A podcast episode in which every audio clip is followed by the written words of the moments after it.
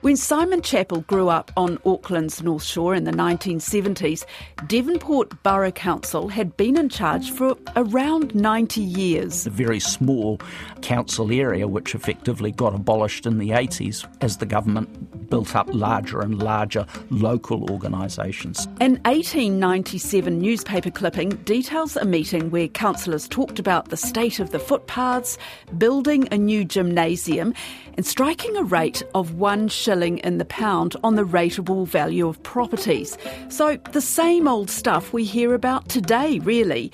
But when it was scrapped in the 80s, the people of the seaside suburb were not happy you know, the rhetoric is absolutely echoed with, you know, some of the pushback on the, the centralisation. Now, much of the local pushback for that reform, people feeling that they had local ownership, that they had local voice, and they had local control. And the consequence was loss of an important pillar of the local community. I'm Sharon Brettkelly, and today on the detail centralisation. They've done it with the health system. Today I'm laying out for you a plan to create a truly national public health service. A system that takes health services to the people who need them, no matter who they are or where they live. They're doing it with the Polytechs. Te Pukenga is supposed to be up and running by January the 1st next year, bringing together all of the country's polytechnics, institutes of technology and industry training organisations. And our water. The government's steaming ahead with a fundamental change to the way we manage our most precious resource, water. Add to that two other big ones the plan for social insurance laws for workers and the 2020 Public Sector Act, which centralises the public service. It is contentious and highly political. Sparking concern, there will be a lack of accountability and small communities will struggle to be heard. That local voice and local input would not be there. But is centralisation wrong? Simon Chapple is Director of the Institute of Governance and Policy Studies at Victoria University. I think we're seeing two forms of centralisation. One, one is centralised solutions, but we're also seeing highly centralised processes that lead to these solutions. So if we think of those big reforms, I've mentioned five, basically the political arm of government are coming to the table with a solution to a problem that they've identified. And that centralisation means that they've been particularly poor at looking at ranges of plausible alternatives to the particular solutions they've chosen, but also they've been very centralised in the sense they've not particularly been good at a process of consulting the public with an open mind. And, and I think that that's one of the reasons why, in all of those cases, we're seeing uh, public disquiet or, or public pushback. Are you critical of the centralisation policy?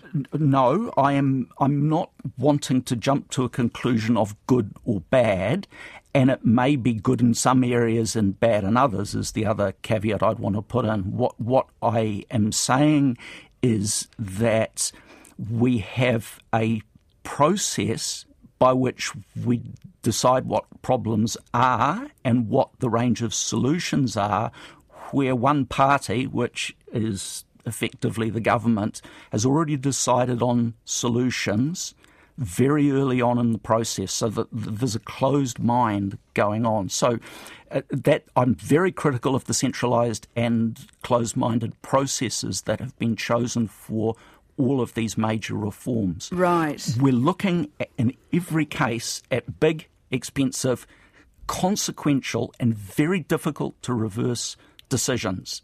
Now, if you're making big, expensive, and difficult to reverse decisions, you should make those in a very careful and deliberate way with a pretty high degree of non partisanship. And I think that public policy imperative is running into the fact we have the first past the post government who knows that it's not going to be, uh, uh, you know, it's it's going to be much more difficult to change things, and they have an agenda where they f- perceive, I suspect, they have a once in a generation opportunity to get that agenda through. Yeah. I am very critical of that. Right. The health reform is already in place, Mm-hmm. so that can't be changed.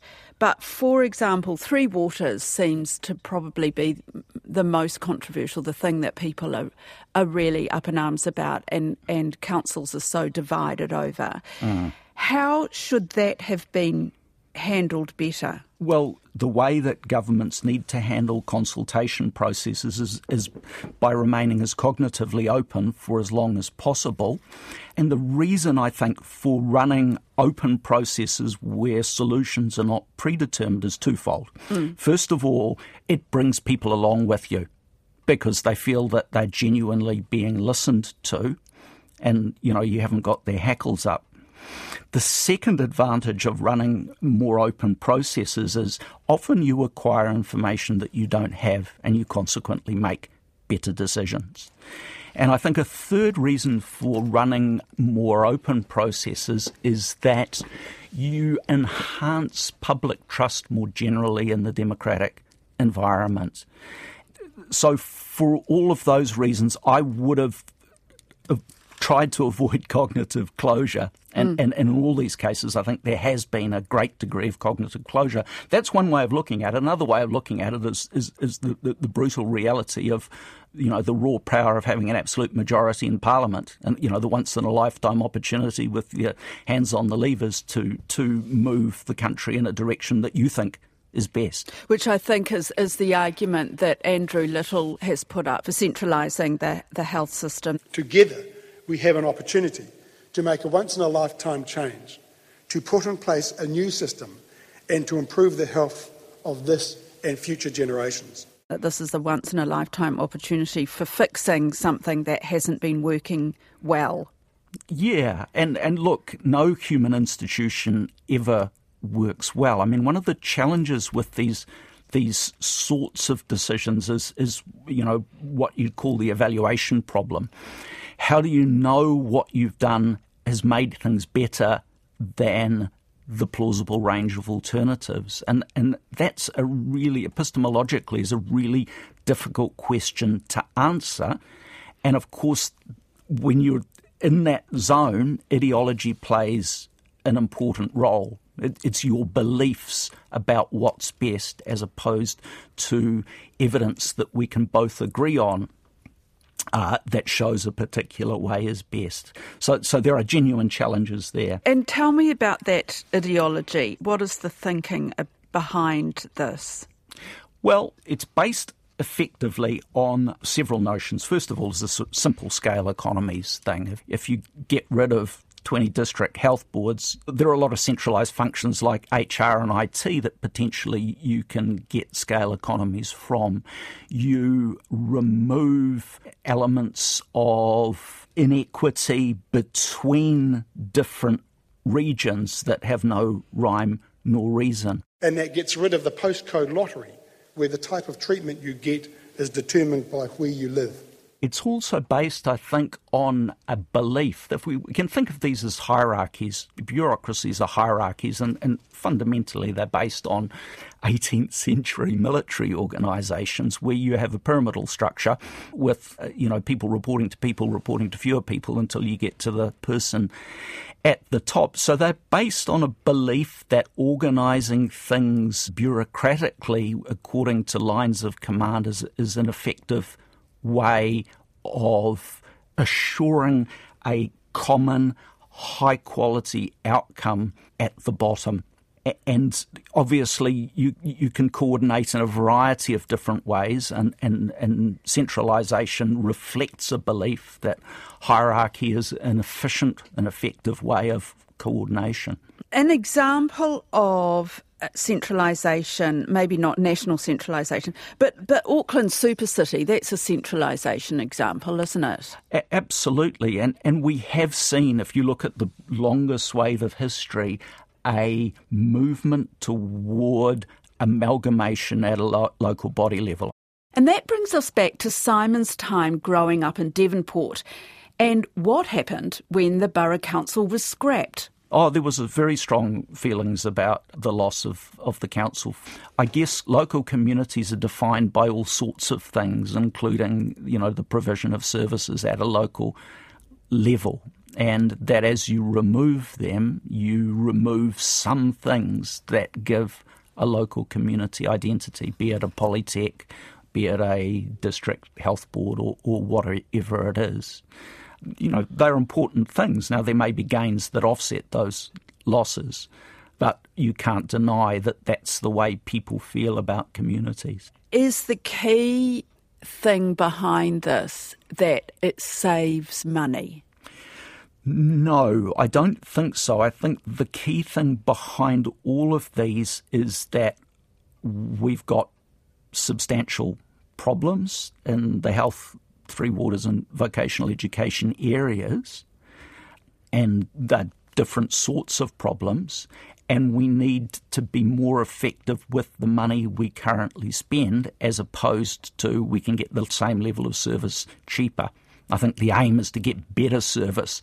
The reality is, in the case of the Three Waters, we are going to, regardless of the solution, we are going to have to pay more because we've been living off the capital that was built up by um, previous citizens of this country, and, and, we've been eroding a lot of the infrastructure and polluting the environment in, a way that's, uh, you know, someone's got to pay for at some point.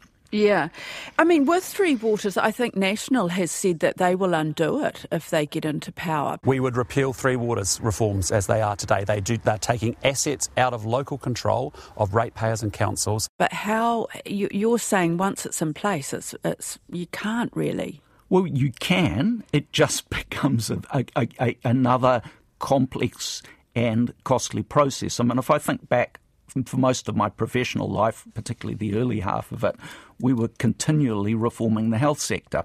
And, and, and throwing all the the cards up in the air to see how they landed. And there are some real challenges. I mean, sectors can get reform fatigue, and certainly health had that in the 1990s. So you risk that in the Three Waters area. But if a national led government comes into power, they will need in some way to find a solution for the Three Waters problems. Those problems are not going to go away. Broken pipes shooting water onto the streets and sewage into our seas, causing big bills for councils and a heavy cost to public health. Whether the current proposals are the best ones, I'm not qualified to judge. Certainly, there will be alternatives to solving those problems. Um, and those alternatives, I think, needed to be more carefully and uh, inclusively considered. What do you make of criticism or concerns that the centralisation means more power to Wellington? I, think it's clearly a risk. I mean, I'm a Wellingtonian of, of three decades now, and you realise the world is viewed very differently outside of Wellington um, yeah. pretty quickly. And, you know, there is an understandable suspicion, concern that Wellington knows best and that bureaucracy breeds more bureaucracy. And I think there is some validity to those concerns having seen bureaucracy in action mm. myself. You know, my experience of, of the direction of bureaucracy in the last three decades is it's becoming within itself more centralised. Universities, for example, we had a former Minister of Education and Vice Chancellor of Massey University, Steve Maharey, talking about changes in the university system in his lifetime, and, and he described the process of being a junior lecturer and just cooking up a course and deciding he wanted to teach it.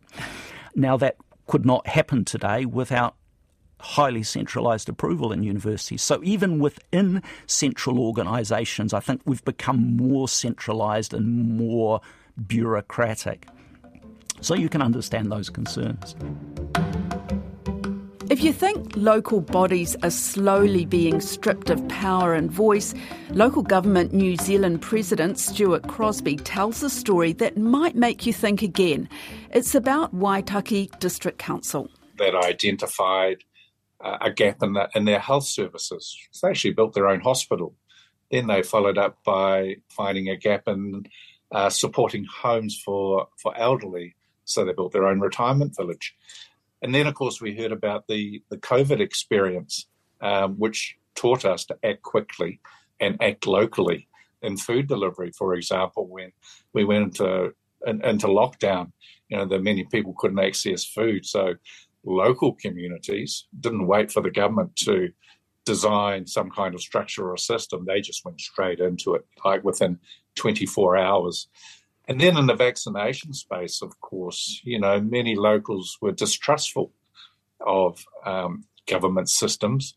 And so it was up to the locals, you know, to rebuild that trust, uh, to encourage people to get vaccinated. So those are just some examples where uh, you can, in a way, act nationally on behalf of uh, national policies, but you can act locally in terms of their delivery. One of the things that has been raised by, for example, Three Waters is that this points to a loss of the local voice and a loss of transparency. But are you saying there that actually there's a lot of ways that local government can still play a big role in, in the local community? Oh, absolutely. You know, my, my personal vision would be that there should be seamless uh, delivery from central government through to regional government to local government to community. At the moment, I think New Zealand's created a whole lot of silos. So the government do their thing, local government does their thing, and often community organisations um, do their thing as well, uh, where there is a huge opportunity moving forward uh, for people to give up their power and control. And I'm talking about particularly government and local government, uh, and have trust uh, in communities to be able to deliver uh, their needs uh, their way in a far better and more effective and efficient manner. And that does require changes in trust. In what areas are you talking about there? Well, if we looked at some of the basics, you know, like housing, for example, before 1989, you know, local government was heavily involved in the provision of social housing. Um, and then things changed. Uh, many councils sold off their housing. Uh, some still retain it, particularly in the in the retirement village space. But if you look at the housing issue now, particularly affordable housing and social housing, there's a whole system failure. It's not just a government failure or council failure or land requirement failure, regulation, building material failure. It's all of those combined as a system failure.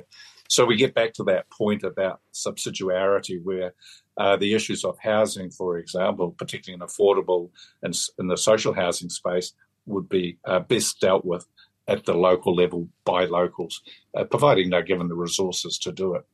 Now, the new health system, of course, is uh, quite interesting. It has a centralised system, but a delivery right down to the local level as well, yet to be tested, of course. You sound quite optimistic. There is a place for centralisation but the best outcomes are really at the local level. So, yes, at the moment there is deep concern, and local government New Zealand has deep concern about what's being proposed, and we've been pushing back constantly. And if you look at two of the main uh, current reforms, Three Waters, for example, we've constantly pushed back on that local voice. Where is the accountability and responsibility of these very big entities to the small communities? You know, where is their service delivery? Um, prospects going to lie in terms of fixing things when they break or creating a new infrastructure. And the issue with the Three Waters is, of course, the design's not finished. You know, we've got one bill, there's another bill coming, and then there's economic regulation coming uh, later. So we haven't seen the full picture. And so there is a lot of distrust in the current proposal of the government and a lot of pushback. Do you feel like you're being listened to? It's variable. It's been hard yards in the Three Waters space because the, the, government's model, and I stress it's the government's model, has been very much focused on these four large entities. Four new regional groups made up of 50 50 council and mana whenua members will act as overseer. They'll appoint members to four entity boards who will then run our water services. And the end, though, Simon, I mean, we're a country of five million people. We're the size of a small city on global standards. Can we treat it that way? Again, the answer is yes or no. Um, you know, uh, uh, if you're thinking about Three Waters, for example, I think Three Waters, the case for some sort of more centralised solution is is fairly strong. I mean, 67 local bodies dealing with water uh, that, you know, and some involving very very small populations.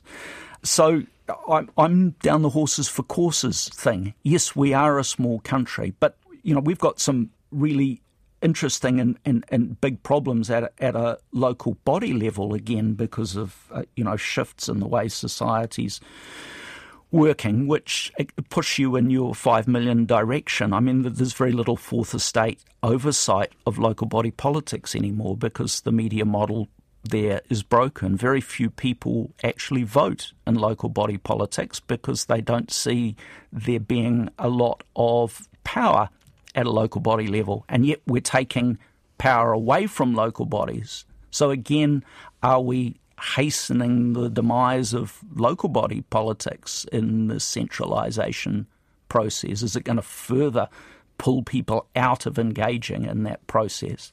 Uh, you know, the, there's a there's a huge range of big questions here for which there aren't easy answers. We do need local politics. Every country needs local politics. Um, how much? Uh, that's a really big philosophical question that we should be discussing. What should their powers be? How should they run? How can they work in a way that creates and reinforces local communities, which are so important? That's it for today. I'm Sharon Brettkelly. The Detail is public interest journalism funded through New Zealand On Air and produced by Newsroom for RNZ. You can get us downloaded free to your mobile device every weekday from any podcast platform. Today's episode was engineered by Jeremy Ansell and produced by Alexia Russell, and Bonnie Harrison is our associate producer. And thanks to Simon Chapple and Stuart Crosby. Mā te wā.